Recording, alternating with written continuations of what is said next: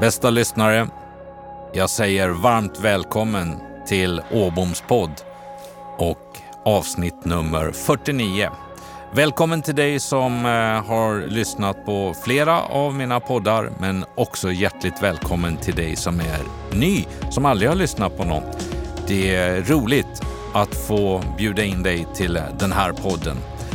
Ja, jag sitter i poddstudion. Det är trevligt som vanligt. Det har ni ju hört mig flera gånger säga tidigare. Och jag får ju träffa så många intressanta människor och ha förmånen att ha dem som gäst i min studio. Nu hörde jag mig själv säga min studio. Det är det ju inte. Men det känns nästan så när man har varit här 49 gånger. Framför mig idag, i den berömda gäststolen, ja men där sitter en erfaren person. Jag har bilden av en driven person, en engagerad person, ja, en person som har gjort en gedigen karriär. Dagens gäst har definitivt hunnit med en hel del och vi kommer att förstå att det inte är så att jag har en gäst som inte gör någonting idag. Det fortsätter. Dagens gäst är född strax söder om Örnsköldsvik. Dagens gäst bor i Örnsköldsvik idag. Jag har hittat i min förberedelse när jag skannat på nätet och så vidare, hittat en utbildning inom bygg och anläggning från Parkskolan i Örnsköldsvik. Jag har hittat en examen i kommunikationsvetenskap från Mittuniversitetet. Jag har också fått fram att det finns en bondgård och mark och skog som jag vet att nu är det nästa generation som driver. Jag tror det är femte generationen. Karriären tog fart med eh, marknadsdirektör för Allehanda, AB Allehanda. Sedermera VD för AB Allehanda. Dagens gäst har också varit politiskt aktiv under åren 1980 till 1998 i Centerpartiet. Kommunalråd 91 till 95 före detta ledamot i styrelsen för Modo Hockey. Jag tror att det var nästan 20 år, varav även ett antal år som ordförande. Har varit ledamot tidigare i styrelsen för Tillväxtverket. Har varit med och byggt upp Svensk Kooperation, en, förening en ekonomisk förening mellan producent och konsumentkooperationen. Ser också att vi har en lång karriär på LRF. VD för LRF under hela tio, under tio år. Och idag kan vi mer se en styrelsekarriär, nämligen ordförande för SHL, alltså Svenska Hockeyligan, sedan 2015. Idag ordförande för Setra, idag ordförande för High Coast Distillery och idag också medlem i styrelsen för Svensk Travsport. Ja, det är en gedigen karriär. Det finns säkert en hel del mer och det kan vi väl be min gäst att återkomma till. Och då säger jag varmt välkommen till ingen mindre än dig, Anders Källström. Tack. Jag fick med en hel del va? Ja, det var, det var imponerande att du plockat fram allt det där. Ja. ja, roligt att få träffa dig i poddstudion Anders. Tack. Vi har ju träffats i några konferensrum tidigare och så vidare. Men nu får jag förmånen att ha dig som gäst här. Och Det här är en ledarskapspodd. Den är ju liksom nischad kring ledarskapet där du har en gedigen erfarenhet. Du har ju dessutom funnits i branschen, så att säga, näringslivet, i politiken, du har funnits och finns i föreningslivet. Det Där ska vi kunna komma in på lite grann. Du har ju också, menar jag, som en VD för LRF en otroligt viktig roll i kommunikation, både externt och internt, ska vi komma in på. Så jag är väldigt spänd på att få ha det här samtalet med dig och, och kring ledarskapet och vad är dina drivkrafter i de här och vilka erfarenheter har du? Men innan vi varvar upp eller går in på det Anders så skulle det vara lite intressant för mig och dagens lyssnare att få lyssna lite grann mer. Vem är Anders Källström? Ja, jag ser mig ju som en eh, jordnära eh, person som eh, har fått haft förmånen att pröva på väldigt många olika saker i livet. Men när man har, som jag nu passerar 60 så eh, kan man ju reflektera över de år som har gått och så här, vad är det som har gjort att man har hamnat där man har hamnat. Eh, och Det finns en enskild situation, händelse som jag tar fram som en, en avgörande faktor i mitt liv när det gäller vad som kommer att påverka min karriär. Då, om jag får ta några minuter om det. så Jag växte upp på en bondgård strax söder om Örnsköldsvik. Fjärde generationen var helt inriktad på att jag skulle bli lantbrukare. Så jag utbildade mig till byggnadssnickare, vilket är väldigt bra att kunna när man ska vara bonde. Och skulle också börja på eh, en lantbruksutbildning. I tio års tid hade kommunen försökt att köpa eh, gården eller marken. Och det här slutade med att kommunfullmäktige 1980 fastställde beslutet att tvångsköpa åkermarken. Och det här kan man ju säga att det här var ju trauma för mig. Eh, för jag insåg då att mina möjligheter till att bli bonde försvann ju. Men framförallt var det här ett enormt trauma för mina föräldrar. Min pappa, ska jag säga, han blev så mycket äldre under den här processen. Eh, och ni kan ju förnimma känslan av att tvingas sälja någonting som man absolut inte har tänkt att sälja. Eh, och eh, vi gjorde ju allting för att försöka eh, överklaga det här, men det fastställdes i slut av regeringsrätten. Och, och eh, ja, det var en otroligt sorglig tid. Och, eh, påverkade så mycket och jag, jag tycker liksom, framförallt en bitterhet som jag kunde känna och se hos min pappa. Så att det här hände 1981 och jag, jag, tiden gick och kommunen gjorde inte så mycket åt det här med att man byggde en väg och sen byggde man en skola som representerade kanske 5% av den mark man hade köpt. Och bebyggelseplanerna blev annorlunda och och i alla fall, jag hade ju varit kommunalråd några år då och eh, något år efter det då bestämde sig kommunen för, för att sälja tillbaka delar av den mark man hade förvärvat runt om centralorten. Och jag ställde mig i kö för att få köpa tillbaka åkermarken. Och eh, vi fick det beskedet då hösten 1995. Eh, nej, hösten 96 ska jag säga. Och det kom en månad innan, eller efter att pappa hade dött. Han fick aldrig liksom uppleva den här revanschen. Men det där kan man ju säga att det som var en fullständig olycka då, det vändes ju till slut till någon sorts... Jag upplevde att det var en enorm revansch att kunna återskapa gården. Och den är faktiskt eh, nu större än den var innan exproprieringen, vilket är inte lustigt. Men också det här med att slåss för väsentliga frågor, alltså som äganderätten, hur viktig det är. Och det har ju, kan man säga, präglat mig för min tid på LRF. Men också att det kommer påverka mitt sätt att vara väldigt mycket. Att inte jag menar, blir man utsatt för någonting som är jobbigt så, så ska man man ska inte ge sig. Nej. Utan det kan också vara frö till någonting annat. Mm. Och den här revanschkänslan och också känslan av att jag, jag gjorde allt för att ställa någonting till rätta. Det har varit en fantastisk drivkraft för mig att i olika sammanhang eh, försöka skapa någonting. Mm. Eh, ha en idé vad man vill åstadkomma. Och det där, så att, då tyckte jag det var väldigt tråkigt att jag inte fick bli det jag hade tänkt. Men det har ju, det har ju blivit ganska bra ändå. Mm. Ja, du har ju haft en väldigt intressant och imponerande karriär om, mm. ändå så att säga. Och sen har gården återuppstått och utvecklats. Alltså. Men jag förstår det, 15 år av ett litet vakuum. Ja, precis. Mm. Ja. Det kan jag, ja, intressant att du delar med dig av den. Då förstår jag. Får vi en bild också av, vi kommer in på drivkrafter sen för att som du sa, revanschkänslan. Mm. Mm. Vad, vad, Anders, vem är du i övrigt då? Det var en som sa till mig någon gång för länge sedan att om du blir vald eh, till ett jobb eller till ett förtroendeuppdrag, kom ihåg att du blir vald för den du är, inte för någonting du förväntas bli. Och det där tycker jag är så klokt sagt, det vill säga att du måste liksom hitta tryggheten inom dig själv. För jag, jag, tror att vi, man kan alltid ha stött på personer som om man har fått en viss titel så blir man någonting annat. Men jag tycker att i de roller jag har haft så, så har jag varit Anders, eller Anders Källström. Och jag har känt mig trygg i, i, eh, i den, det att vara den personen. Och inte försöka ge en bild av att man eh, ja, försöker vara någonting annat. Utan eh, verkligen försöka förädla de i bästa fall goda egenskaper man har för de uppgifter man har. Det, det är, ju liksom, det är ju ingen som föds till ledare. Mm. Det är ju ingen som, liksom, att det är på BB man får en lapp någonstans, utan det är ju faktiskt livet och egenskaper som formar en på olika sätt.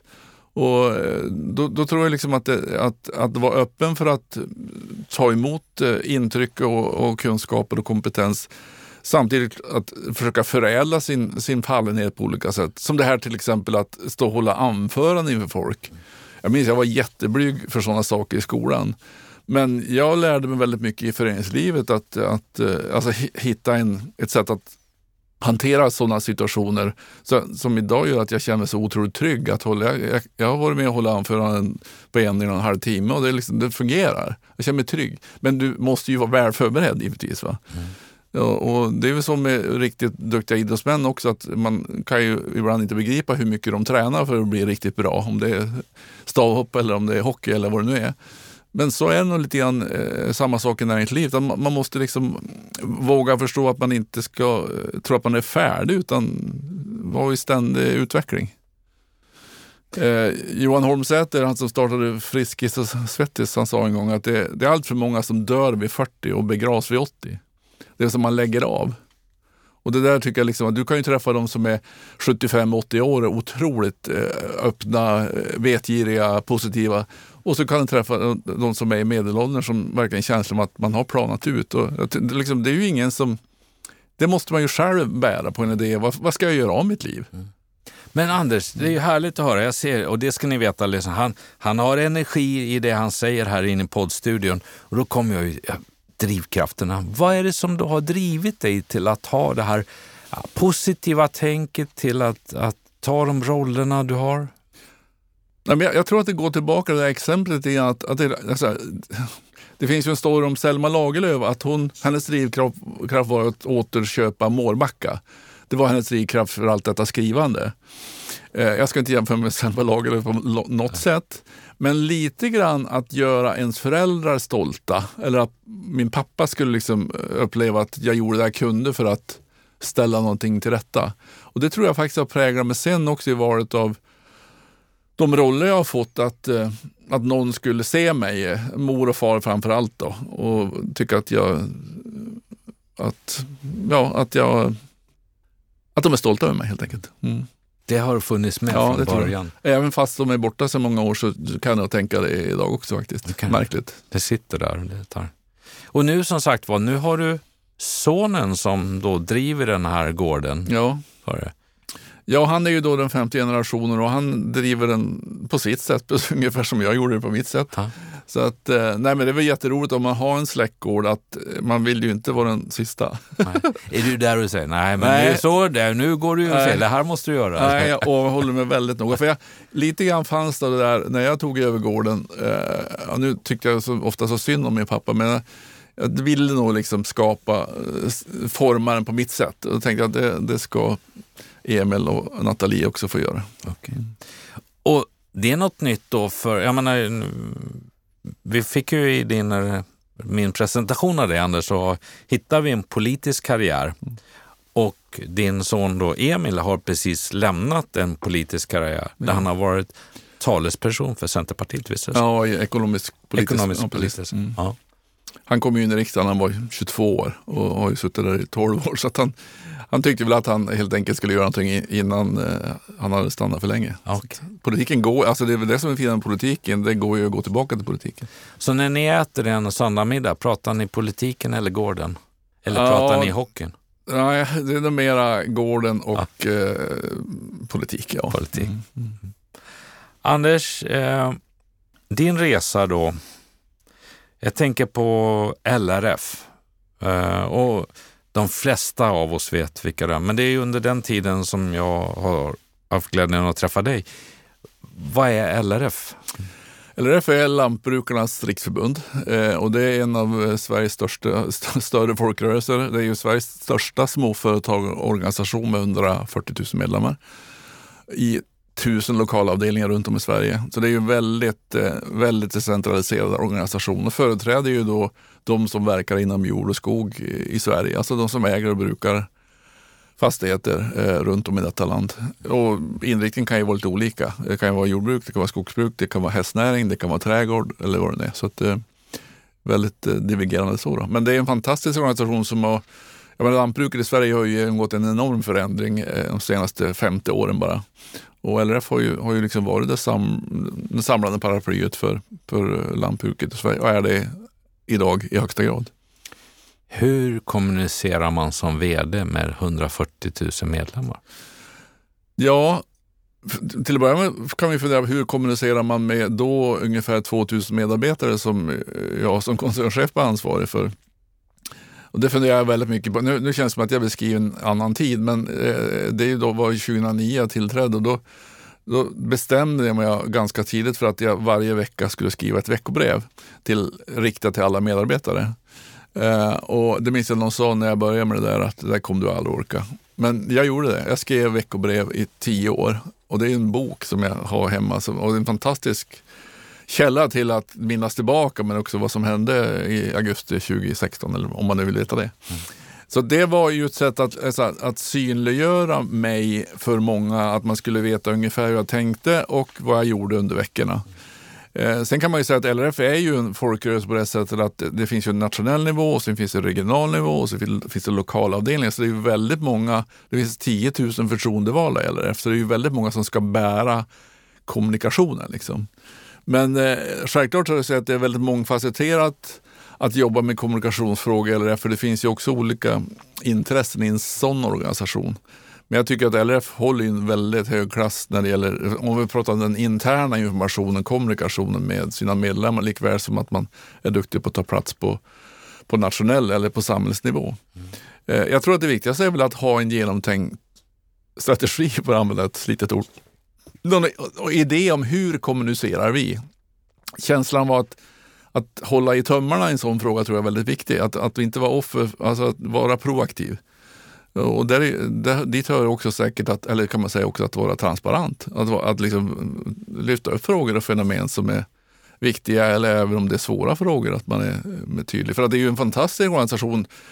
Jag menar, nu samlas man till regionstämmer här hela våren och eh, det brukar vara 150-200 personer på varje regionstämma gånger då 20 sådana. Men eh, man, man träffar ju väldigt mycket folk om man är ute och reser så. Mm. Så att det, det, finns ju liksom en genomtänkt modell för hur, hur organisationens liv ser ut. Eh, som eh, i det fallet fungerar väldigt väl. 140 000 medlemmar cirka och 2 000 medarbetare. Det är en stor organisation, mm. en stor verksamhet mm. eh, kring det. Vad är det svåraste att leda en sån verksamhet? Nej, men det, är väl, det är väl det jag var inne på, det här med hur synliggör du ett ledarskap där du ska synas för medarbetare uppe i Luleå likväl som i Stockholm eller i Malmö. Eh, för menar, eh, man kan ju inte vara överallt samtidigt. Och där, jag, återigen, jag tror man måste ha en genomtänkt idé. Och jag tycker det är viktigt att, liksom att, eller det viktiga är ju att man synliggör de frågor man jobbar med, mer än att jag måste synas. För det finns ju väldigt många som kan bära det här ledarskapet. Alltså, jag tycker att väldigt mycket av om det är organisations eller näringslivsfrågor eller näringslivsutveckling handlar om lagarbetet. Mm. Jag fick, när jag blev vd på Örnsköldsviks Allehanda en gång i tiden med 300 medarbetare så, så fick jag, hade jag just fyllt 40 år och då fick jag en bonad av min mor, en sån gammaldags bonad. Det stod mm. det Ingen kan allt, alla kan något. Jag tror att det är en konst i, i ledarskapet att få så många som möjligt i ett sammanhang att känna sig delaktig. Att känna sig lyssnade till, att känna den här sköna känslan att jag litar på dig. För en, en, en fråga eller ett, en handling kan ju utföras på många olika sätt och ändå vara rätt. Eh, när folk får känna att jag duger, eh, jag kan och jag, jag litar på dig, då brukar folk växa. Mm. Och det, det tror jag, det gäller inte bara det gäller allt, allt eh, där vi jobbar med människor, vilket vi nästan alltid gör. Tio år det är en lång tid som vd mm. i en sådan organisation. Eh, det jag misstänker att det finns mycket viljor eller åsikter och, och så vidare baserat på, på medlemskapet och, och liksom folkrörelsetänket och parlamentarisk struktur. Vad skulle du säga från dig för att ge mig och, och mina lyssnare lite tips? Vad har det varit de viktigaste framgångsfaktorerna för dig? där? Nej, men det, jag vet inte vad, vad, vad, jag har fått den här insikten om, men att jag är övertygad om att den är rätt. Och det är att om du tar ett förtroendeuppdrag eller, eller om du tar ett vd-jobb eller en ledarskap eller en ledarroll, då kommer folk att gratulera dig och tycka vad roligt. Du får blommor, du får sms och mejl. Men sen kommer ju liksom en vardag. Mm. Där du ska faktiskt leverera någonting. Du ska uppfylla dina, de förväntningar som finns. Och då tror jag att man, man måste skapa sin egen färdplan. Vad vill jag åstadkomma med det här jobbet? Vad är, vad är det yttersta? Vad, vad ska jag uppnått när jag är klar? Om jag får ta lite mer om LRF så kom jag dit 2009 och då hade man börjat titta på svensk livsmedelsproduktion, alltså utvecklingen för lantbruket som ju egentligen hade varit negativt i 20 år. Alltså minskad produktion varje år i 20 år. Och då minns jag på något internt möte som jag var bland de första veckorna och ställde en fråga, men om det här fortsätter, vad händer då? Och då var det någon som sa halvt på skärmt, halvt på allvar.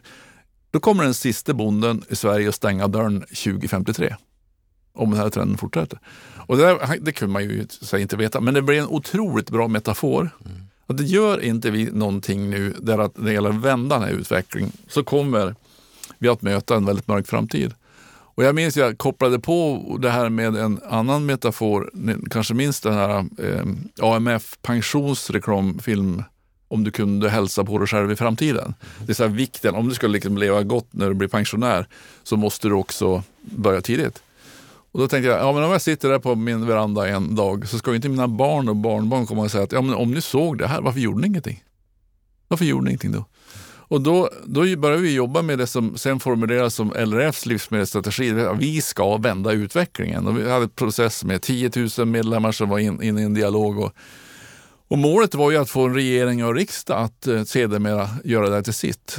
Och när eh, Stefan Löfven läste upp regeringsförklaringen då 2015, 16 15 var det Då eh, var det med.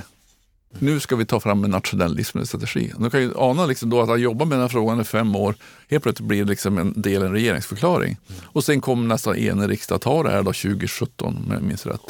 Så vi har ju en nationell tillväxtstrategi, äntligen. Det är den första gången sedan andra världskriget som vi har det. En tanke att den här sektorn ska växa. Så att, eh, för mig var det det som var den stora frågan. Alltså vi, vi ska vända utvecklingen. Ska och jag kände väl då när riksdagen tog det här med tillväxtmål, att det var lite grann, ja, nu börjar jag känna mig klar. Alltså sju år senare. Då. Men jag tror att det är viktigt att, att hålla, i, hålla i ratten, hålla i tömmarna själv och också ha en idé, vad, vad ska jag åstadkomma under den här tiden? För allting har ju en början och ett slut. Mm. Och det där slutet ska man, tror jag, planera för när man är klar. Liksom. Planera för? Mm. Jag noterar det. Mm. Det vi hör då, vi ska inte fastna bara i liksom dina, dina år på LRF, men jag tänker ändå kommunikationsdelen. Vad skulle du säga till mig och lyssna? Vad är ditt bästa tips vad det gäller kommunikation för att det ska nå ut? Det, det är så mångfacetterat. Jag läste ju då kommunikationsvetenskap och informationslinjen i, i Sundsvall 83-86. Vi kan konstatera att liksom allt, vi brukar ju träffas ett gäng varje år och prata om det där. Allt vi lärde oss är ju, det är ju stenålder. För det har ju hänt så otroligt mycket sedan dess. Man kan säga att det som är, fortfarande gäller det är att det är människor som ska träffas av kommunikation och eh, bli en del av något sammanhang, kunskapsbildning eller vad det nu kan vara. Jag tror att det är viktigare än någonsin att ha, eh, åter ett slitet uttryck, en strategi. Till exempel hur man nyttjar sociala medier. För jag tycker att det finns väldigt mycket dåliga exempel på hur folk skriver i affekt och hur folk bara liksom skriver av sig på Twitter och gud allt. Och glömmer bort att man faktiskt, eh, varenda stavelse innebär att man på något vis formulerar en sorts varumärke om sig själv också. Eh, och jag tycker att, att, att, ha en enkel idé om vilka punkter ska man liksom ha uppfyllt när det gäller att jobba med sociala medier, det, det, borde, vara, det borde ligga allt ledarskapsintresse att det ska vara så. Eh, nej men sen vet ju alla som jobbar med kommunikation att, att eh, kommunikation bygger på planering. Alltså att, eh, att verkligen se till att kunna vara ute med rätt saker i rätt tid och ha en plan för hur man jobbar med, med kommunikationen. Och jag tror att många är väldigt duktiga på det. Men jag tror också att väldigt många har väldigt mycket mer att göra i den här snabba liksom, världen som vi lever i nu, att du ska ut direkt. Så här. Men det behöver inte vara så. Du kan faktiskt eh, hantera annorlunda. Winston Churchill sa ju nu en gång, han har ju många citat, han sa ju bland annat att eh, tala i vredesmod så kommer du hålla det bästa tal du någonsin ångrat. Eh, och ibland kan man ju fundera över inlägg på, på sociala medier hur man tänker där, där det finns en morgondag som, som man ska också ta hänsyn till. Så att, att det ska finnas en kommunikationsplan som är genomtänkt och som verkligen eh, bygger, bygger på grundläggande delar eh, om varumärkesbyggande och vilka delar av, av eh, målgrupper och annat som du ska attrahera. Det, det är nog det liksom övergripande men det enklaste svaret. Du lyssnar på Åboms podd. Åboms podd är producerad i nära samarbete med tidningen Butikstrender, Sveriges största branschmagasin för dig som jobbar i dagligvaruhandeln och servicehandeln. Styrelseinstitutet, för dig som önskar hjälp med utbildning och rådgivning inom styrelseutveckling och bolagsstyrning. Och Red Means Go, en professionell studio för poddar och ljudböcker med personligt engagemang. I ditt ledarskap, när vi pratar om Anders Källström som ledare. Vi pratar om, det finns ledare, det finns coachen, det finns chefen och så vidare. Men hur skulle du, eh, vad skulle du säga har varit de, eller är de viktigaste hörnstenarna eh, i ditt? Jag menar, om vi släpper vederskapet så, så ledaren, personen som ska få människor att trivas, människor att utvecklas, eh, skapa en framgångsrik kultur. Nej, men jag går tillbaka till det här med ingen kan all, allt men alla kan något. Jag, ja, men ta en jämförelse med ishockeyns eller sportens värld. Så vi har, eh, Modo Hockey där jag var verksam i 20 år så hade vi något år där vi hade hur många NHL-spelare som helst och vi skulle ta alla möjliga segrar, och guldmedaljer och vi kom inte ens till kvartsfinal i SHL. Och så var det ett lag som, är, som verkligen är ett lag där, eh, där man knappt skulle gå till slutspel och så tar man SM-guld med det laget. Då är det ju förmågan att få det här laget att fungera. Och där, där en genomtänkt idé om, om hur lagdelar och personer trivs med varandra och fungerar och har en, ett ledarskap som verkligen skapar förutsättningar för det. Eh, det tror jag är nyckeln. Jag har nog, om, om någon som känner mig skulle beskriva mig som chef och ledare så skulle jag säga att jag det har varit min, min viktigaste drivkraft att få folk omkring mig att må bra. Och att också kunna göra det utifrån sina egna förutsättningar. Att du duger som du är. Jag, eh, jag, ofta när jag rekryterade folk som chefer på LRF så minns jag hade två frågor som jag alltid ville ställa. Den första frågan är, kan du? Det vill säga, har du kunskap och kompetens och erfarenhet för att klara av det här jobbet? Fråga ett. Fråga två, vill du? Vill du det här? För jag, jag tror att liksom det avgörande för att åstadkomma bra resultat är att man liksom kan förkroppsliga att det här är det jag vill göra mest nu. För att jag tycker man har mött så många, exempel, så många exempel på folk som mera söker sig från någonting än till någonting. Och eh, att hitta de som, som kan svara att ja, jag kan det här och jag, det här är det jag verkligen vill. Det tror jag är liksom två viktiga pusselbitar för att bli, bli sitt bästa jag i en roll. Anders, du sa om någon skulle beskriva dig. Mm. Och kan du tänka dig att jag har förberett och pratat med någon? Oj, vad spännande. ja. Eh, Så nu tänkte jag så här, vet du vad jag ställde? Beskriv Anders som vd och ledare med några punkter. Då säger den här personen följande, och jag kommer inte avslöja källan. Han kan göra det svåra enkelt. Frågeställningar som upplevs komplicerade gör han efter lite lugn bearbetning till något som framstår som självklart i sin enkelhet. Det är en gåva han har. Nummer två, svarar den här personen, tron på människor. Han börjar alltid i att lita och tro på människor. Inga krassa och cyniska överväganden, utan han litar på människor.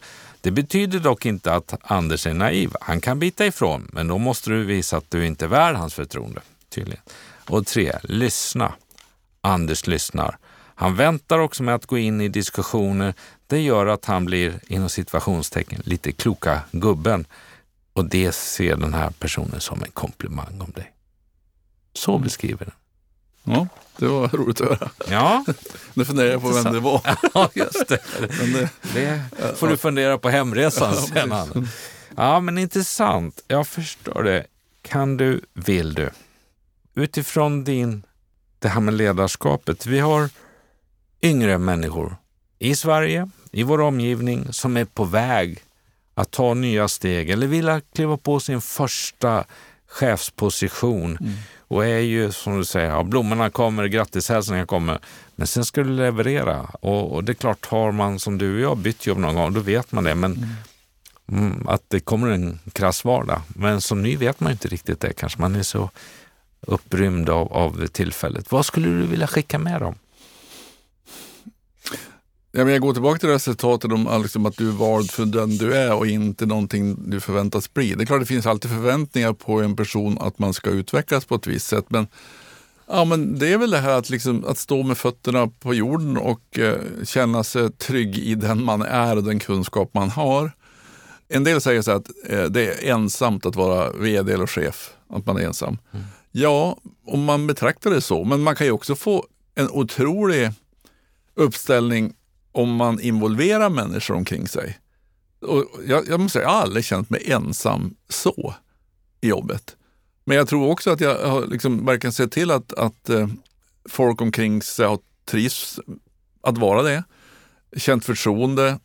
Och när man får många lagdelar eller ja, en ledningsgrupp att verkligen se ungefär samma sak och vara med och bidra med varsin del till någon sorts helhet, då då, då är halva slaget vunnet. Liksom. Det, jag tror att du, för mig känns lagjobbet eh, som chef, hur kan, många hur kan jag göra den här styrelsen eller den här ledningsgruppen till det roligaste jobb de har haft eh, tillsammans med mig?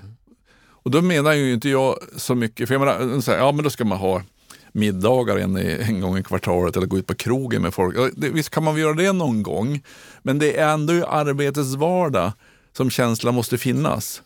Eh, det andra är liksom någonting som man kan nästan komma som nummer åtta, nummer nio. Det här med sociala aktiviteter. Det är inte det som är grejen. Utan det är att göra jobbet så roligt som möjligt. Folk ska längta till jobbet. Folk ska tycka det är kul att gå på styrelsemöte. Folk ska vara ännu mer inspirerade efter ett ledningsgruppsmöte eller efter ett styrelsemöte.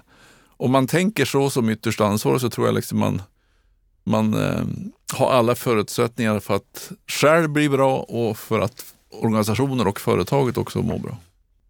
Idag så har du lämnat den liksom operativa vd-rollen och bolaget. Nu är du, om du ursäktar men man säger ett styrelseproffs. Du är på den liksom senior advisor styrelse och så tänker jag eh, Cetra, det är ett bolag, mm. en näringslivsverksamhet.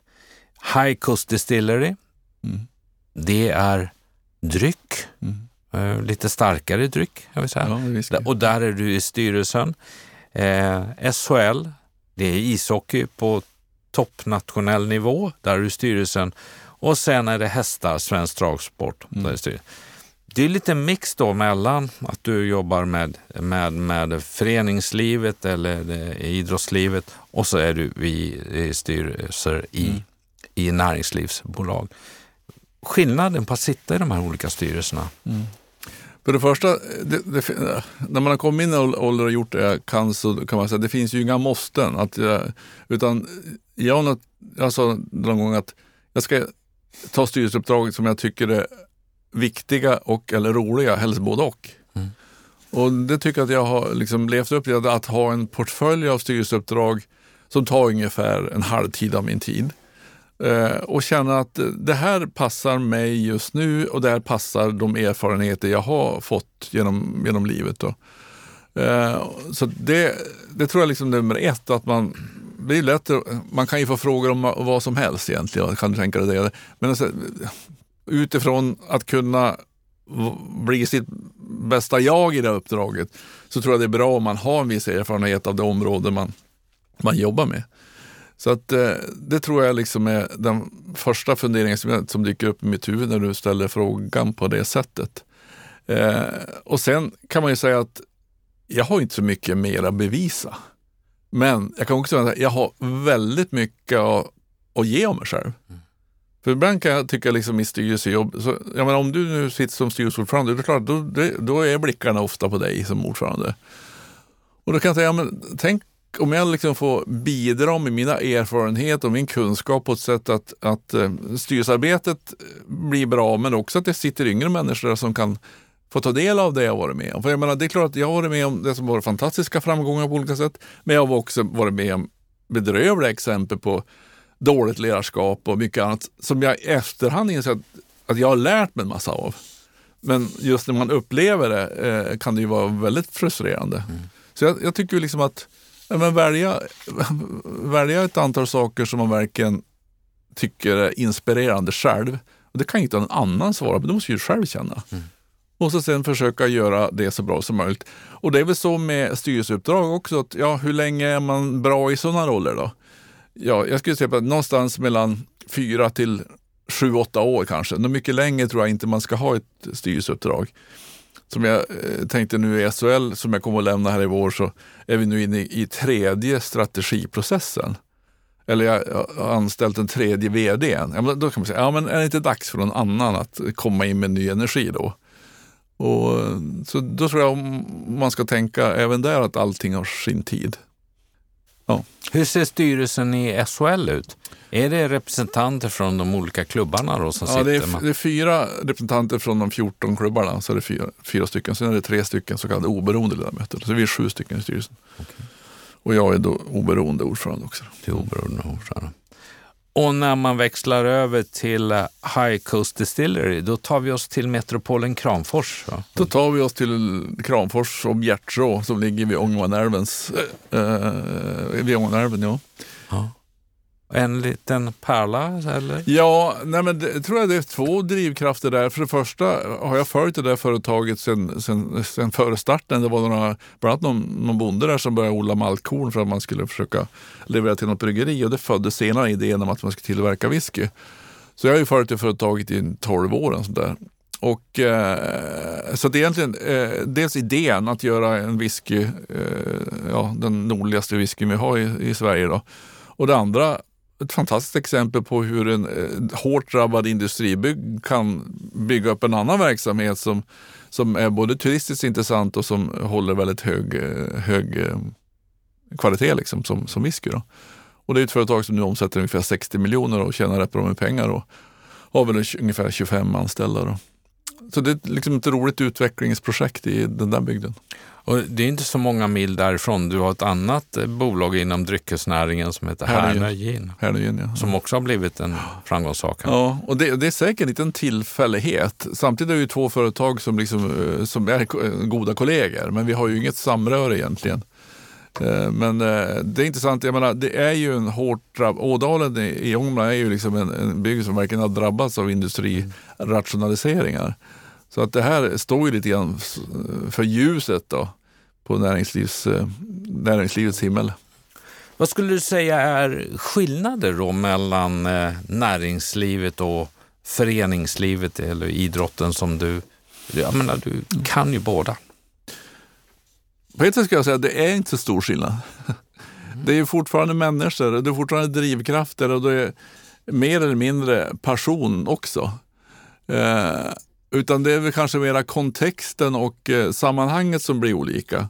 Men jag, jag, tycker själv att jag har fått möjlighet att glida mellan folkrörelse, politik och idrott och näringsliv. Att det, det är väldigt mycket som är likartat. Eh, och snarare så att jag tycker man kan hämta inspiration från van, varandras delar. Så jag, jag tycker sportens värld är fantastiskt att kunna hämta inspiration på hur, det vi var inne på, att bygga lag och hur du får ut det bästa av eh, medarbetarna och så vidare. Och eh, näringslivet eller, och, och, sporten kan säkert hämta, inspira, säkert, hämtar ju inspiration från, från näringslivet på samma sätt. Så att det, jag tror jag vill avdramatisera, avdramatisera skillnaderna. Man säger så.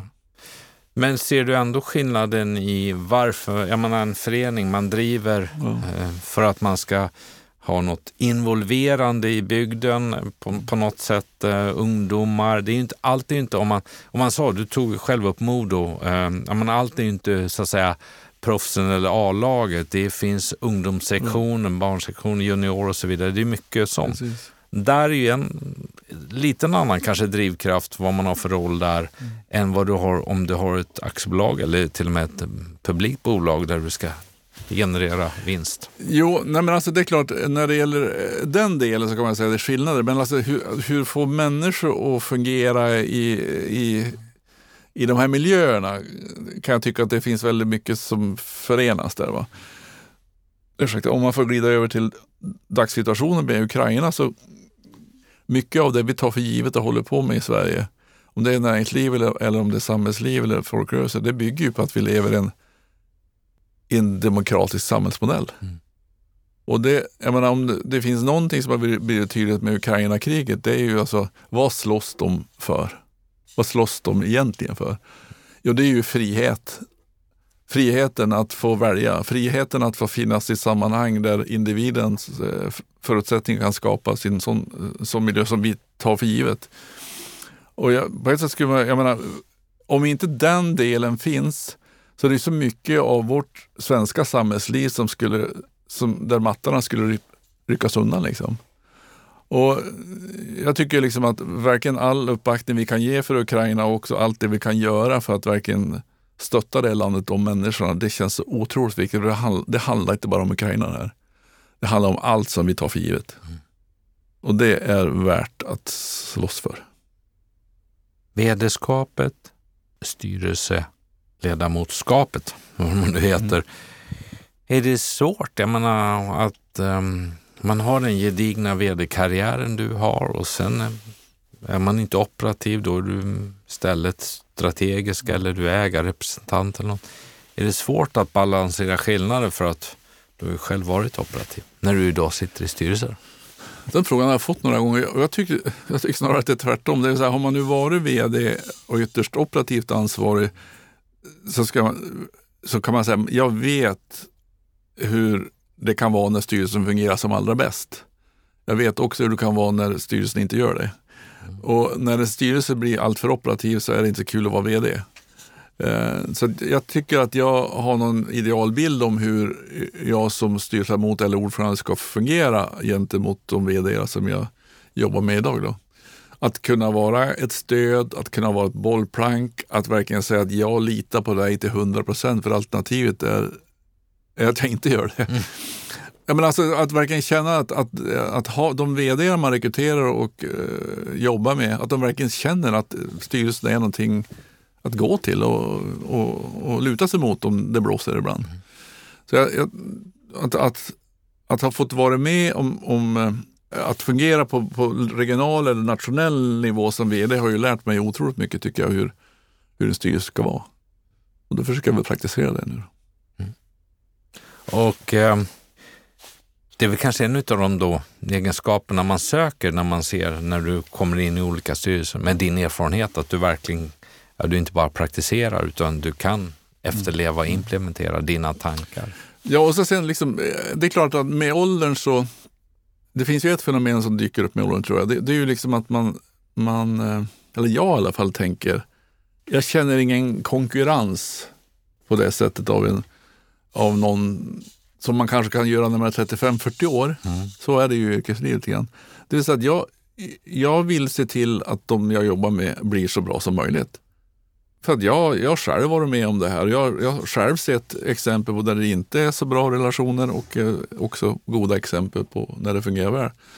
Och så att dela med sig av erfarenheter, att verkligen liksom kunna vara proaktiv i ett styrelsearbete, att ligga i tanken lite längre fram och så vidare det är sådana miljöer som skapar både bra människor och bra resultat. Vad är det roligaste med att sitta i en styrelse för dig? Vad är det som gör att du går till ett styrelsemöte och full av energi? För många år sedan lyssnade jag till en amerikansk professor som jag ett citat som jag lutar mig mot några gånger. Och han hette Amory Lovins, han var, är väl, men då i alla fall var han med, eh, professor i, i Denver.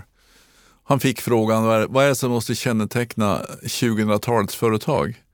Då tänkte han efter ett tag och sa han Save the world, have fun and make money, but always in that order. Och det ska vara i den ordningen. Ja, precis. Så det kan jag menar, åter till de styrelseuppdrag jag har. Jag, menar, jag kan ju tycka att de på olika sätt är viktiga. Det vill säga att jag känner för dem eller jag har en historia med dem. Så jag kan förklara det här eh, och också göra någonting gott. Alltså att jobba med saker som, som betyder någonting i ett större sammanhang. Och eh, Gör man det i rätt ordning så kan man också till slut tjäna pengar. Mm. Och eh, Ibland kan man ju tänka på det här med näringsliv som att det kommer som en met, tjäna pengar. Men det, idén och tanken kommer alltid först. Liksom. Det tror jag liksom driver mig. idag. Eh, ja, de sammanhang jag är så kan jag liksom berätta det för mina barn eller barnbarn att eh, jag är där därför att. Och jag tycker det är viktigt. Så, sen kan man ju säga, jag, jag kan, det är klart man kan bli glad över ett eh, positivt bokslut eller Eller, men jag kan nog vara mest glad i en situation där man har processat en komplex fråga ett antal gånger och till slut landar i ett enigt styrelsebeslut eh, som har betydelse för bolagets framdrift. Det kan jag tycka är är det någonting jag lärde, på LRF, lärde mig LRF som är en folkrörelse, det är ju vikten alltså hur skapar du delaktighet och känsla av att, att eh, många, många känner sig sedda och så vidare. Då måste du ibland processa frågor. Mm. Eh, det vill säga att ibland kan det ta kanske lite längre tid, men resultatet är ändå det viktigaste. Eh, när jag blev utbildad till byggnadssnickare så jag hade morfar som också var bonde uppe i Västerbotten. Och han, han sa apropå det här med snickare, att kom ihåg det Anders, att efteråt så är det ingen som frågar hur lång tid det tog, man frågar vem som har gjort det. Och Det tycker jag är liksom ett, eh, det gäller inte bara att snickra, det gäller också faktiskt företags eller organisationens framdrift. Att eh, Ibland kan det få ta lite längre tid, men det spelar ingen roll, utan det är resultatet som räknas. Det spelar ingen roll hur lång tid, det är inte det man frågar, Nej. utan man säger vem har gjort det när man ser resultatet. Mm. Mm kommunikationsvetenskap som ni läste och som ni träffas en gång om året och diskuterar lite grann. Mm. Eh, sen den tiden då du gjorde det i Sundsvall så har det kommit in ett ord som heter digitalisering. Mm. Det påverkar ju även dig och mig som ledare, Absolut. eller oss som ledare. Det påverkar eh, också fansen runt idrottsrörelsen som inte bara journalisten tidigare kunde skriva i en lokaltidning utan nu skickas det och det finns mm. Facebook och så vidare. Hur ser du på det? Vad det har inneburit för utmaningar?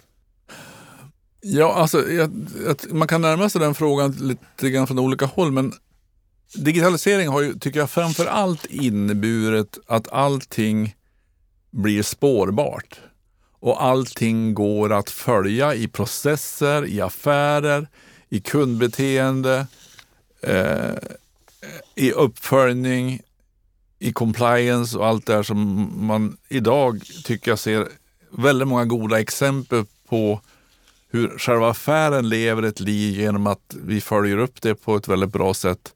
Då kan jag tycka att ja, ett styrelsearbete kan då ägna sig mycket mer åt strategiska inriktningar när man vet att det, det är en fungerande internkontroll och det är en fungerande rapportering och det är en fungerande information om om de interna förhållandena i ett bolag. Eh, så jag kan ju tycka att mycket av digital... Jag, jag ser nog mer dess effekter i det inre arbetet i organisationer och företag än just kopplat till kommunikation eh, som marknadsföring, information, den delen. Eh, så att det tycker jag liksom är en viktig aspekt på digitaliseringen att, att både förstå möjligheterna i den nya världen men också bejaka det. För att det, jag tror att det, det, det för med sig väldigt mycket gott. Mm. När, när det ska klara anständighetskrav, det ska klara eh, alltså att man inte håller på med några konstigheter i affärer och så vidare. Det, liksom, det har digitaliseringen verkligen inneburit. Ibland kan jag fundera, är vi så annorlunda? Som individer är vi nog inte så annorlunda än vi var för 40 år sedan eller 50 år sedan. Det vill säga att vi har en förmåga att eh, bygga våra egna tankevärldar kring det vi får veta. Eh, det är väl att det går så snabbt idag och att eh, det tycks om väldigt mycket. Mm. Men åter till det jag sa, jag tror att det är väldigt viktigt att när du jobbar som ledare och chef så måste du ha en strategi för hur, du själv ska uppträda i de här miljöerna och hur man kan utnyttja de tekniker som gör, gör det möjligt. Mm. Eh, men, vi kan ta ett exempel, Carl Bildt till exempel som ju började också skriva veckobrev för väldigt länge sedan när han, när han eh, var verksam i Bosnien var det väl faktiskt på 90-talet. Till att det idag var en enorm tillgång tycker jag i krigsrapporteringen och sitt twittrande. Men han, han, kan vi säga, ja, men han har ju en strategi kring hur han marknadsför sig eh, som varumärke i den här världen. Och det, det tycker jag man kan lära sig lite grann att eh, så, bestämma om en inriktning för dig själv och så var där. Mm. och gör någonting bra av det. Jag tror att det finns enorma möjligheter idag att bygga varumärken i linje med det man själv står för. Och då om du är en enskild person som Carl Bildt eller om du är liksom en ledare för en organisation så är det där lika viktigt. Hur är Anders Källström själv vad det gäller det digitala? Nej, men jag, ja. Och eh, digitala medier och so jag sociala kanaler? Jag har varit väldigt försiktig. Det vill säga tiden på LRF så var jag ju eh, var jag försiktig med att vara så här, Anders Källström, utan det var LRF jag företrädde. Och jag var också väldigt försiktig med att lyfta ut personliga saker på, på Facebook eller Instagram eller Twitter. För att eh, jag tyckte liksom gränsen blir så flytande. Vem är jag? Och jag, jag har nog liksom velat haft en, en integritet eh, hos mig själv, liksom att det funnits gränser. Så någon strategi där eh, har jag haft. Jag, jag, är med på Twitter, jag är med på Instagram och jag är med på Facebook.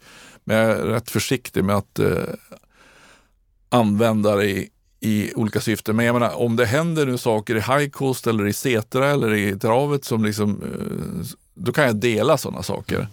Men eh, jag har varit mer försiktig med att liksom dela personliga uppfattningar eller eh, ståndpunkter i, i de sammanhangen. För jag tycker att då, då är det bolagets eller organisationens frågor och då, då måste det gå en, sin väg. Eh, hur man använder. Och det finns ju strategier för varumärkesbyggande och information som hanteras på ett särskilt ja. sätt.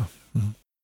En av mina eh, samarbetspartner till eh, Åboms podd är Styrelseinstitutet. Mm. De brinner för att skapa något de kallar för good governance. Det handlar ju om eh, i grunden då en bolagsstyrning, men de vill alltså gå till en, en medveten och en bra bolagsstyrning. Och de säger så här att ja, men vårt koncept handlar om att från låt gå till att det verkligen finns en medveten styrning. Från att ja, men det blir vad det blir till ett systematiskt arbete. Från jaget till laget. Från att det ska vara, inte vara mållöst, utan det behöver vara målstyrt.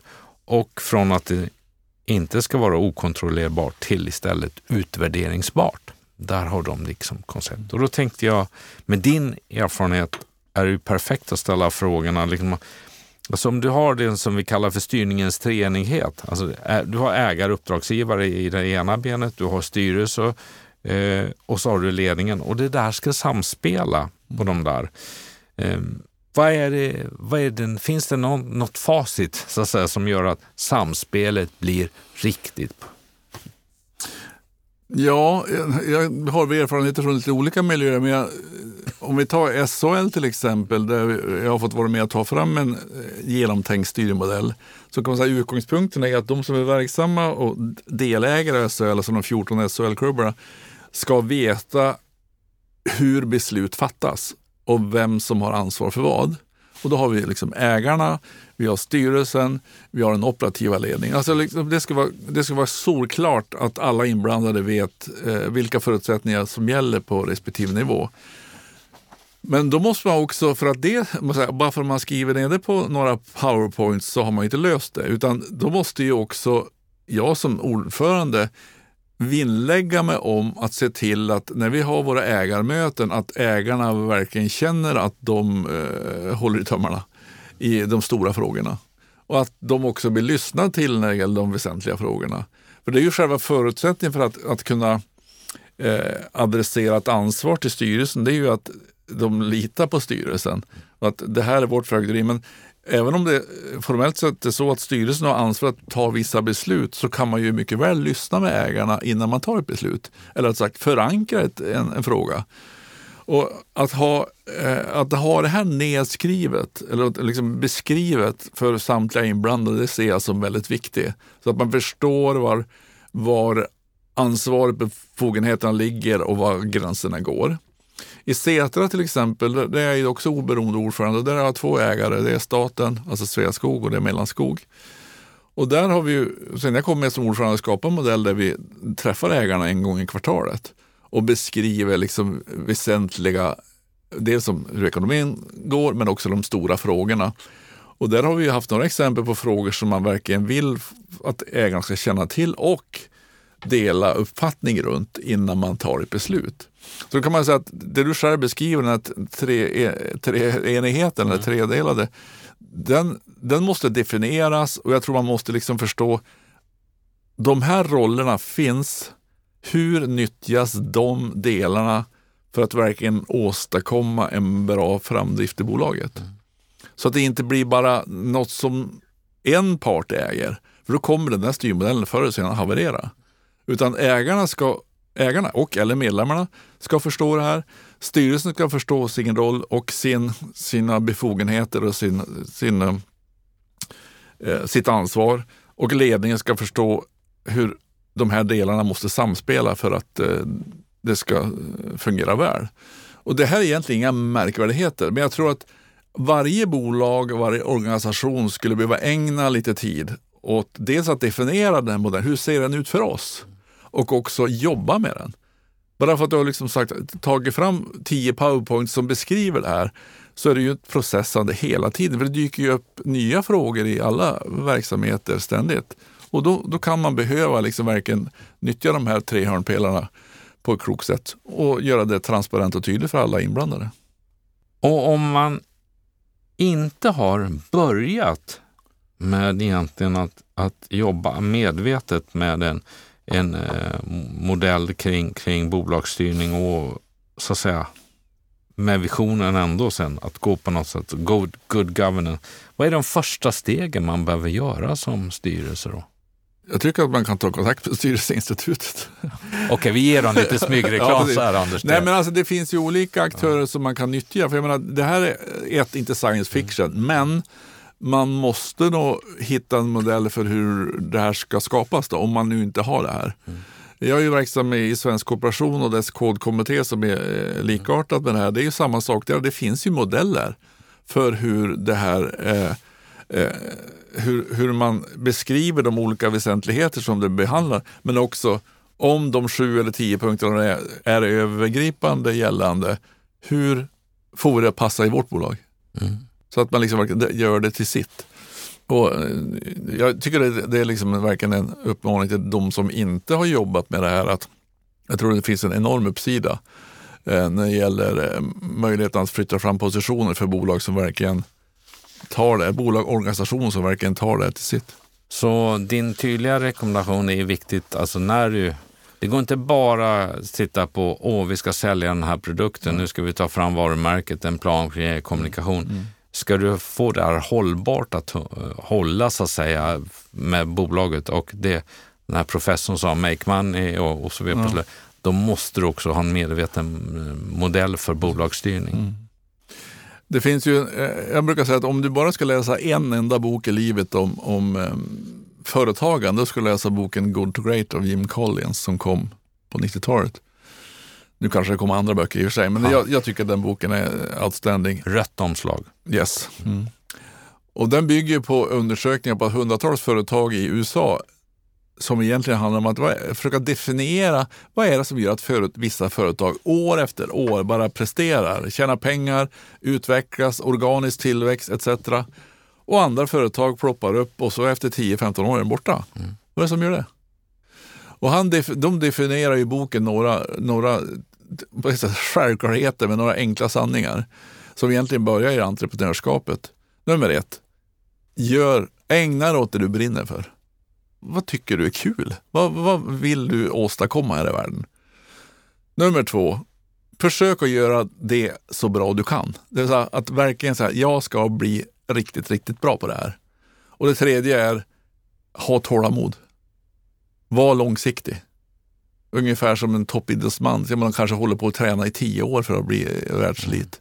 Det är samma sak i det företagets värld. Och jag menar, det kan vara ett litet företag i Örnsköldsvik likväl som det kan vara amerikanska John Deere det vill säga att det finns någonting som får och jag nämner John Deere för att det är ett stort företag i lantbrukssektorn mm. och också ett företag som har funnits sedan 1834 och bara liksom levererar. Eh, och det tror jag liksom att det, det, du bygger in en sorts kultur i företag som handlar om det här att det, det, vi håller på med det är det roligaste av allt och så sen vara långsiktig. Att inte kanske ha så många toppar när det gäller vinstnivåer utan varje år liksom som ett svänghjul liksom leverera boken Good to Great. Har du sett vad det står här på mitt eget? Jag ser det nu. Du ser det nu på mitt lilla manus här. Ja, det är du. Okay. Intressant att jag hade skrivit ner den så inom parentes. Och, ja. tänker, och då sa jag att den är röd. Vet du att jag har två ex. Jag har en röd och jag har en grön. Den gröna finns i en specialutgåva på 1000 ex. Så och nu med risk då för att, eh, som du säger, då, det finns många andra så vi sitter inte bara och gör, det. Men jag har läst den och jag tycker, håller med dig Anders.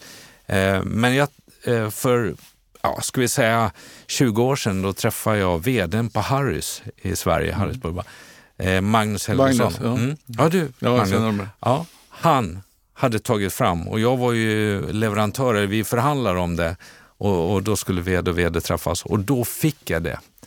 Jag har inte träffat honom fram tills för ett år sedan eller ett halvår sedan. Och, kommer han, och när han fick höra och kom på det och sen sa jag om boken, han var helt. Så jag har faktiskt ett rött ex och ett grönt ex. Ja, roligt. så den finns hemma. Eh, och de gav det till alla sina eh, franchisetagare och personal och så vidare. Så han köpte en special edition. Ja, det var en liten utvikning i Åboms podd om, om en, en viss bok. Eh, kring den. Du Anders, fantastiskt samtal. Du sa så här, om jag fångade dig rätt någonstans, ja men jag lägger väl lite en halvtid eh, åt den här styrelseresan som jag gör nu. Jag tycker du verkar var väldigt engagerad. Jag vet att du kom från ett möte, du ska vidare på ett annat här i Stockholm och sen så ska du någon dag då ta dig tillbaka till Örnsköldsvik och så vidare. Kan vi inte få en bild av, av hur kopplar du av och hur paketerar du allt det här och vad gör du när det är en fredagkväll eller en lördag? Och så? Det är kul att säga frågan, ställa frågan för det där har jag funderat på lite grann. Men eh, drottning Silvia fick frågan för länge, länge sedan i något tv-program. Hur gör du? Du kan ha sju, åtta åtaganden under en dag. Hur liksom kan du vara närvarande på varje ställe? Liksom? Och då beskrev hon en metafor med, jag ser det som en stor, det är som en stor byrå framför mig. Där det är en massa lådor. Så drar jag ut en låda och då, då är jag där. Och så stänger jag den lådan. Och så tar jag nästa. Och så drar jag ut den och så stänger jag den. Och jag tror det, den här konsten att vara här och nu i det man håller på med. Jag menar, nu är jag här. Just nu känns det som att det, det viktigaste jag gör den här timmen, det är att sitta här med dig. Och då kan inte jag liksom sitta och fippla med mobiltelefonen eller liksom vara någon annanstans. Då är jag här. Och jag tror att jag blivit utrustad med någon sorts metodik för att, att verkligen koppla av. Jag sover mina åtta timmar i regel. Jag eh, brukar försöka se till att jag tränar en, två, tre gånger i veckan. Eh, åker skidor eller eh, ut och springer lite grann eller snickrar eller, eller så här, göra någonting helt annat än, än, än, än den tankevärld man ofta är i. Då. Och försöka, så här, man brukar säga, vad är din balans i livet? Ja, men jag tycker att jag har en balans i livet. Att eh, nu efter den här podden så ska jag gå och hämta mitt eh, barnbarn på, på dagis här i, här i Stockholm. Och det är ju liksom en annan dimension av livet som, som liksom gör att man blir mera, ja, en hel människa. Så att, eh, jag tror att man ska försöka fundera på hur, hur ens vardag ser ut och har man, har man bitar från olika delar så blir man nog en mer harmonisk människa och kan vara här och nu. Om det är med dig eller om det är med Dagmar om en stund. Ja, just det. Spännande. Ja, och det blir en del idrott kanske också då naturligtvis eftersom du har med häst och hockey. Jo, men det, det är ju mera eh, upplevelsen då. Jag, eh, hockey spelade jag tills jag var 15-16 år, sen har jag ju varit engagerad i styrelser. Har några travhästar som vi hoppas mycket på då, som man gör när man har travhästar. Så det, är att, väl eh, ett, det är väl ett billigt hobbyintresse? väldigt, väldigt billigt är det inte, men eh, alla hobbys kostar pengar. Så att, eh, är man några stycken om det så behöver det inte bli så ekonomiskt betungande heller. Hur var hockeykarriären då? Det mest roliga att säga det är att jag spelade i samma klubb som där Anders Hedberg, som blev mycket duktigare än jag, spelade, Svedjeholmens IF. Så jag spelade till jag var 15-16 och jag var väl en högst medioker hockeyspelare. Men är man uppvuxen i Örnsköldsvik så liksom är ju hockeyn det är ju nästan nummer ett, nummer två, nummer tre. Så att eh, fenomenet modehockey är ju så otroligt viktigt i Örnsköldsvik och i Ångermanland. Igår, när jag och min fru åkte hem från fjällen, så stannade vi i en liten by. Och, för vi behövde sträcka på benen för att också besöka toaletten. Jag föreslog en livsmedelsbutik som var på infarten, för det var inte så stor, för då var man ju igenom byn. Vi stannade där, lyckades hitta toaletten genom att gå höger, vänster, höger, vänster in typ. Och kom in i ett rum bakom kassorna och spelbutik och allt det där. Det rummet var tapetserat bland annat med hockey och idrottsbilder från 20, 30, 40-talet och lite annat. Och då förstår man verkligen vad föreningslivet, idrottsrörelsen betyder i samhället. Det är inte bara Skandinavium i Göteborg eller vad alla stora arenor heter, utan det var och, och medans, det var bara en toalett, så medan min fru gick in så stod jag där och tittade på det här. Jag tyckte det var så häftigt att se alla bilder och, Och så var det ju, de spelade i mössa eller utan hjälm och så vidare, vissa bilder. Så att, eh, det betyder mycket tror jag för vårt samhälle, de grejerna. Ja, det ska man inte underskatta, vare sig det gäller hockey eller fotboll eller trav. Alltså där blir vi liksom eh, lika också, landsort och storstad. Mm. Och hockeyn är väl ett väldigt bra exempel på att nu kanske det kommer att vara en SM-final mellan, vi säger mellan Skellefteå och Rögle. Det är ju fantastiskt. Mm. Eh, får hoppas att, hoppas att eh, storstaden Stockholm blir kvar på något sätt i de högsta ligorna. Mm. Det behövs en mix. Ja, absolut. Ja, kära lyssnare. Jag har haft förmånen att eh, träffa Anders Källström i Åboms podd och få sitta ner i poddstudion där vi inledningsvis fick höra Anders berätta om att ja, men jag är en eh, jordnära person, jag har provat många olika saker. Och direkt i början fick vi höra något som har påverkat Anders starkt i livet, nämligen den avgörande faktorn med familjegården som 1980-81 tvångsinköptes av kommunen för att sedan 1996 kunna återköpas och idag så är det femte generationen Källström som driver den. Det handlade väldigt mycket om revanschkänsla som har drivit en att bli utsatt för det. Det var 15 år av ett vakuum där gården hade varit så viktig för familjen. Du får ditt uppdrag för den du är, inte för att du ska vara något annat. Ha med dig det. Det är den du är som uppdragsgivaren eller din närmsta chef vill ha och söker.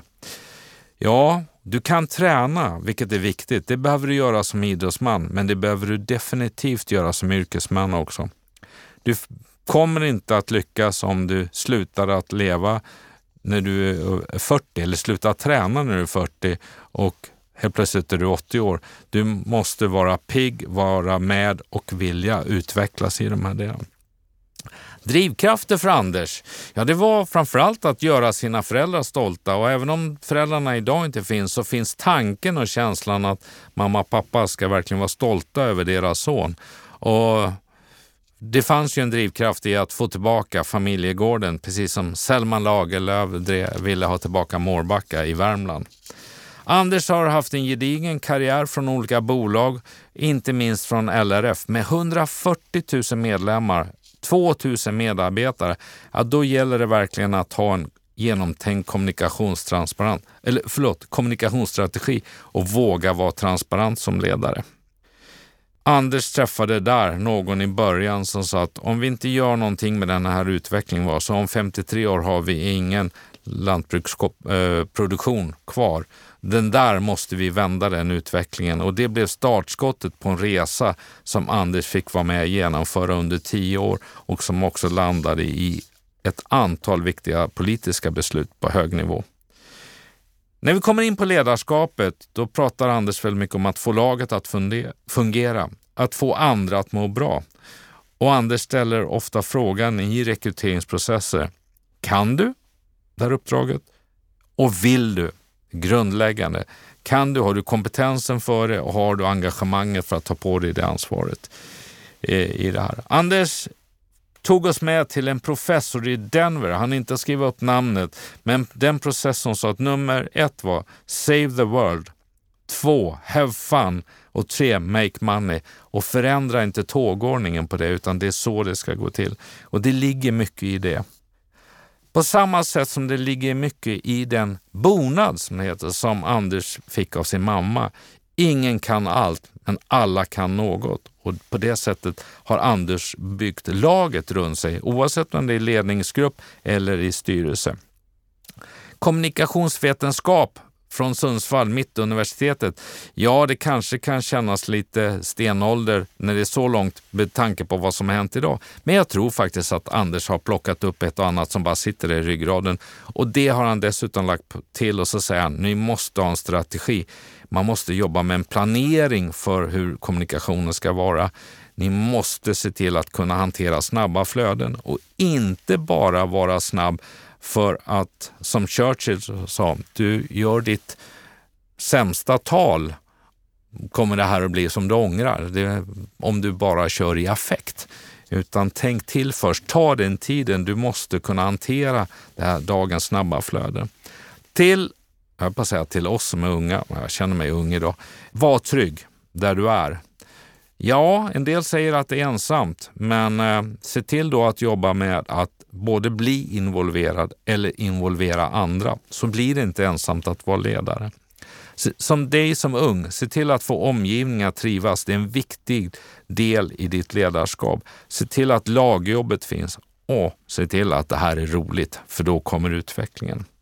Styrelsearbetet som Anders idag lägger stor vikt vid och en stor tid av, det är för honom att kliva in så måste det vara ett viktigt uppdrag. Det ska vara ett roligt uppdrag. Det ska vara inspirerande och där Anders med sin erfarenhet säger att här kan jag ha mycket att ge. Och sen har Anders för sin del en, ett tidsperspektiv, 4 till 8 år. Man behöver inte upprepa sig själv år efter år med strategi på strategi. Det finns de som kan kliva in och ta vid eh, kring de här delarna. Och pratar vi skillnader, idrott, näringsliv, ja men det är egentligen inte så stor skillnad. Det här handlar om människor. Sen finns det några olika drivkrafter och så vidare, men det i grunden handlar om människor och det är samspelet i det här. Och då pratar Anders om vikten av balans. Att i en sån här styrelse, oavsett om det är näringslivet eller idrott, kunna vara ett stöd för övriga. Att kunna vara ett bollplank och se till att inte behöva vara rädd för någon konkurrens utan skapa trygghet. Snickaren som gör det där fina bordet eller hyllan, ja det är ingen som egentligen frågar hur lång tid tog det, utan vem gjorde det? Och det är det avtrycket vi kan sätta. Och sen kom vi på slutet in på boken Good to Great som vi sålde in lite extra reklam för Anders då, i, när vi diskuterade om Styrelseinstitutet. Och allt det här paketeras i Anders förmåga, nämligen att tänka i metaforen byrån. Ja, med många olika uppdrag eller att vara verkligen jordnära eller att vara närvarande som jag definitivt upplever att Anders har varit i poddstudion innan han ganska snart, han ska bli fotograferad här lite och sen ska han hämta barnbarnet på dagis. Anders, det har varit jätteroligt att träffa dig igen och att få bjuda in dig och jag är glad att du tackade ja till att vara med i Åboms podd. Tack själv, det var jättespännande att titta liksom att det har gått över en timme nu. Ja. Ja, det var fantastiskt roligt. Vad sa jag innan? Ja, du sa det. ja, nej, men, eh, tack för att du på ett generöst sätt har till mig och till mina lyssnare delat med dig av din resa, ditt tänk som är viktigt, som du har byggt upp under så många intressanta år, Anders. Så med det vill jag önska dig allt gott, lycka till oavsett styrelseuppdrag, vilket lag du nu håller på eller när du ska ta hand om familjen. Så allt gott till dig. Tack.